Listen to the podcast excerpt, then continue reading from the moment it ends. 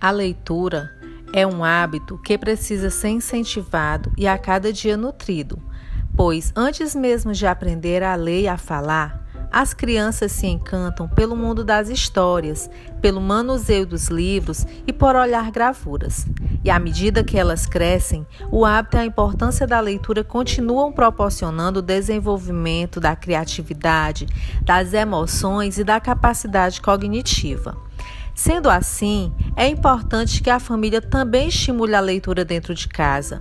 Os pais podem aproveitar, tirar um tempo e ler para a sua criança antes de dormir, ou seja, criar um ritual do sono que envolva a leitura. Isso trará inúmeros benefícios. Os professores podem sugerir sites de livros virtuais gratuitos e também estarem sempre mostrando para as famílias a importância da leitura para o desenvolvimento das crianças. Com essa parceria, todo mundo sai ganhando.